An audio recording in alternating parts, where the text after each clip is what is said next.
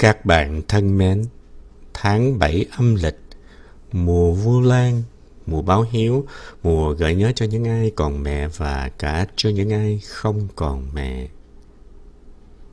Phận làm con, chắc ai ai cũng ao ước và nguyện cầu cho mẹ của mình đừng xa vào địa ngục với mẹ của thầy Mục Kiền Liên, mà sẽ hoặc là sớm tiêu diêu nơi miền cực lạc. Cái miền mà chỉ có sướng chứ hoàn toàn không có khổ ở Tây Phương của Phật A-di-đà. Nói đến vùng đất hứa này, chúng ta lại nhận ra cách nhìn khác biệt thứ năm trong số 1001 cách nhìn khác biệt của Thiền sư Thích Nhất Hạnh. Thầy khẳng định, một cõi không có khổ mà chỉ có vui là một cõi hoàn toàn không tưởng. Sự thật chắc chắn làm mất lòng.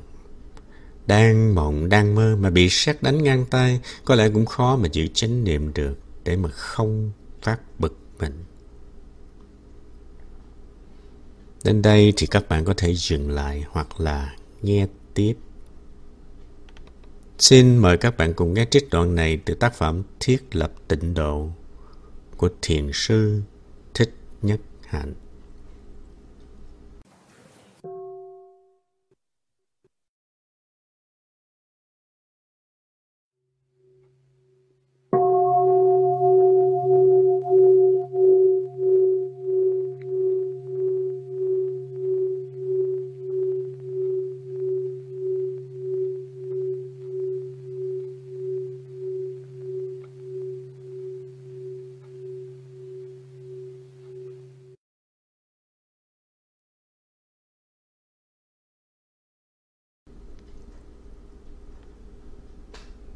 Bây giờ chúng ta hãy tìm đọc câu kinh định nghĩa về cực lạc.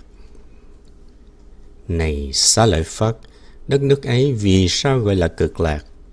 Bởi vì dân chúng trong đất ấy không biết khổ là gì, chỉ hưởng thụ mọi thứ an lạc, cho nên cõi ấy được gọi là cực lạc.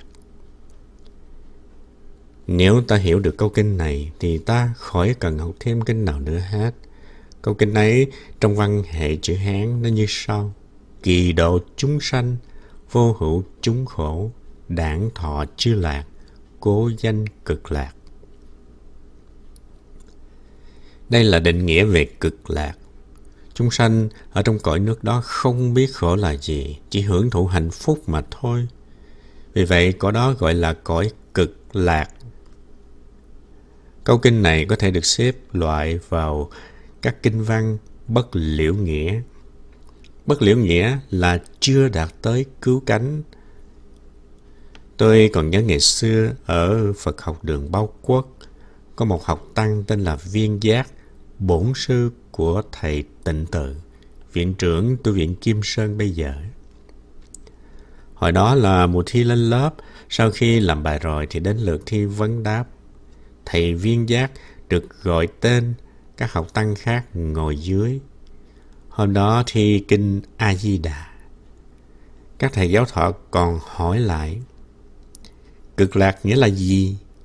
Thầy viễn giác có hơi tự ái, tại vì cho rằng mình đã học lên trung học rồi mà các thầy giáo thọ còn bắt mình định nghĩa thế nào là cực lạc. Thầy viễn giác không vui và thầy nói liều. Cực là cực khổ, lạc là hạnh phúc. Chữ cực có nghĩa là rất. Cực lạc là rất sung sướng chứ không phải là cực khổ và sung sướng. Vì tự ái cho nên thầy đã trả lời như vậy chứ không phải là thầy không hiểu nghĩa chữ cực lạc. Các thầy giáo thọ đều thấy điều đó chứ nên ai cũng cười. Khi đọc câu kinh này, mình thấy được lòng từ bi của Đức Thế Tôn. Vì sao? Vì trong chúng ta, ai cũng muốn trốn chạy khổ đau, tìm tới một cõi không có khổ đau. Phần lớn chúng ta đều là những người nhát gan cả, đều là những người yếu đuối. Chúng ta ai cũng sợ khổ, chúng sợ đau khổ hết. Chúng ta ai cũng chạy trốn khổ đau, ai cũng muốn đi tìm tới một cõi không có khổ đau. Đó là tính người. Bụt thấy được điều đó cho nên Bụt mới nói, có một cõi không có khổ đau, chỉ toàn là hạnh phúc. Nghe như thế chúng ta tỉnh người ra và vểnh hai tay lên để mà nghe. Thi sĩ Chế Lan Viên viết như thế này. Hãy cho tôi một tinh cầu giá lạnh, một vì sao trơ trọi cuối trời xa, để nơi ấy tháng ngày tôi lẩn tránh những ưu sầu, đau khổ với buồn lo. Thì sự âu sầu, đau khổ, buồn lo nhiều quá đi. Cho nên bây giờ muốn đi tới một vì sao xa bao nhiêu cũng được, nơi mà ông có thể trốn chạy được những ưu sầu, đau khổ và buồn lo ấy trong cuộc sống hiện tại. Tội nghiệp cho thi sĩ quá. Trong khi đó với sự quán chiếu của tương tức, không thể có cái gọi là vui mà không đi theo cái gọi là khổ được. Cũng như vậy, không thể nào có rác cái rác nào mà lại không thể biến thành hoa. Cũng không thể nào có cái hoa nào mà lại không biến thành rác. Cũng như cái bên phải và bên trái vậy. Nếu không có bên phải thì làm gì có bên trái. Nếu không có bên trái thì làm gì có bên phải. Cái khổ với cái vui cũng vậy thôi. Mình đi tìm một cõi mà trong đó chỉ có cái vui mà không có khổ. Đó có phải là một không tưởng không? Ở đây Đức Thế Tôn có muốn hiến tặng cho chúng ta một cái không tưởng hay là không vậy? Nếu chúng ta không biết đói là gì, thì khi ăn cơm chúng ta sẽ không có hạnh phúc đâu. Sở dĩ ăn cơm mà có hạnh phúc là vì chúng ta đã biết đói là gì. Hãy tưởng tượng một người chưa bao giờ biết đói, người đó có ăn cái gì đi nữa thì cũng không có hạnh phúc. Những người chưa bao giờ bị rét thì không thấy được cái hạnh phúc của người được mặc áo ấm hoặc những người chưa bao giờ nếm mùi địa ngục thì không thể nào thấy được giá trị của thiên đường. Rõ ràng là nếu chúng ta không biết khổ là gì thì chúng ta không thể nào biết vui là gì.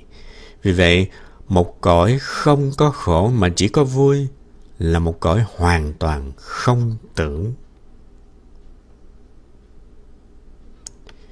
Dân chúng trong nước đó không biết khổ là gì, chỉ hưởng thụ mọi thứ an lạc nên cõi ấy được gọi là cực lạc. Câu đó có phải là một câu kinh liễu nghĩa hay không? Hay là một câu kinh quyền nghĩa? Cho nên câu kinh này là một câu kinh có thể làm cho chúng ta mất ngủ đó. Chúng ta có thể đi sâu vào câu kinh này để mà giải thích rằng cái lạc của cõi tịnh độ không phải là cái lạc tương đối mà là cái lạc tuyệt đối, vượt thoát ra khỏi cái vui khổ tầm thường. Nhưng điều đó cũng chỉ nằm trong phạm vi triết học và lý luận thôi. Cũng như nói là thiên hạ đua nhau nói khổ vui, có chỉ là khổ, có chi vui. Rồi đi đến kết luận, thà rằng đừng khổ cũng đừng vui. Đừng khổ đừng vui mới là cái vui tuyệt đối. Nói như vậy cũng chỉ là lý thuyết thôi. Sự thật có những người trong chúng ta rất sợ đau khổ. Có những người nghĩ rằng có thể chạy trốn đau khổ, đi tìm tới một chỗ không có đau khổ. Ta biết họ đang khao khát như vậy, cho nên ta mới thiết là phương tiện để hiến tặng cho họ một tia hy vọng, nói rằng có một cõi không có khổ đau mà chỉ thuần là hạnh phúc thôi. Đó là cõi cực lạc.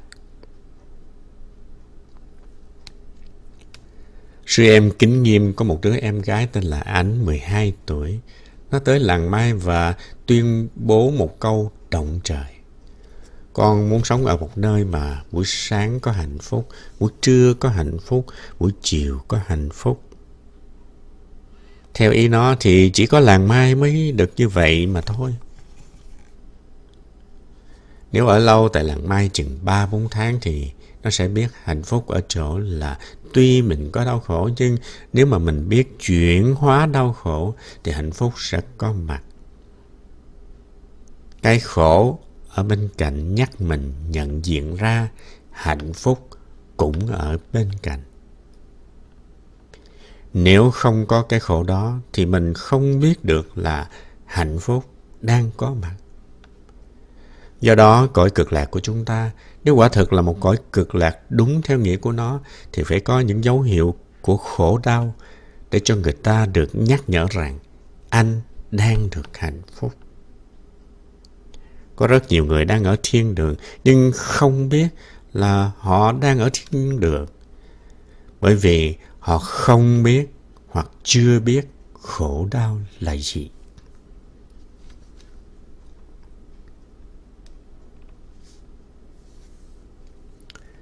Xin đại chúng hãy tổ chức pháp đàm về câu kinh này. Đọc câu kinh này trước hết ta thấy được lòng từ bi của Bụt.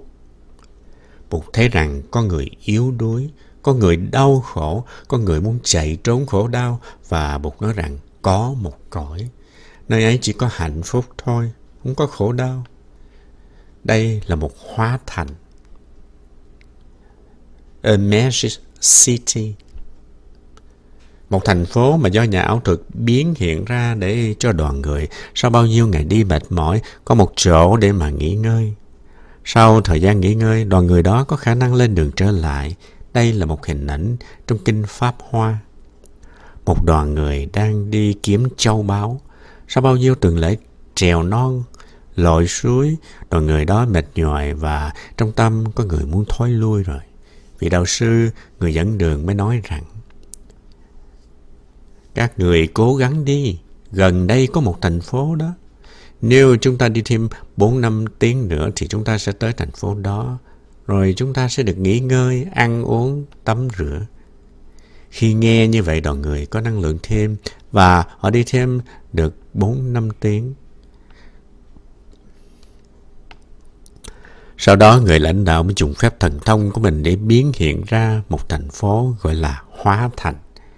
Hóa tức là biến hiện. Tất cả những người kia thánh vào phố, thấy thành phố đó, liền tìm nơi đi rửa chân, rửa mặt, tắm rửa, ăn uống, nằm ngủ.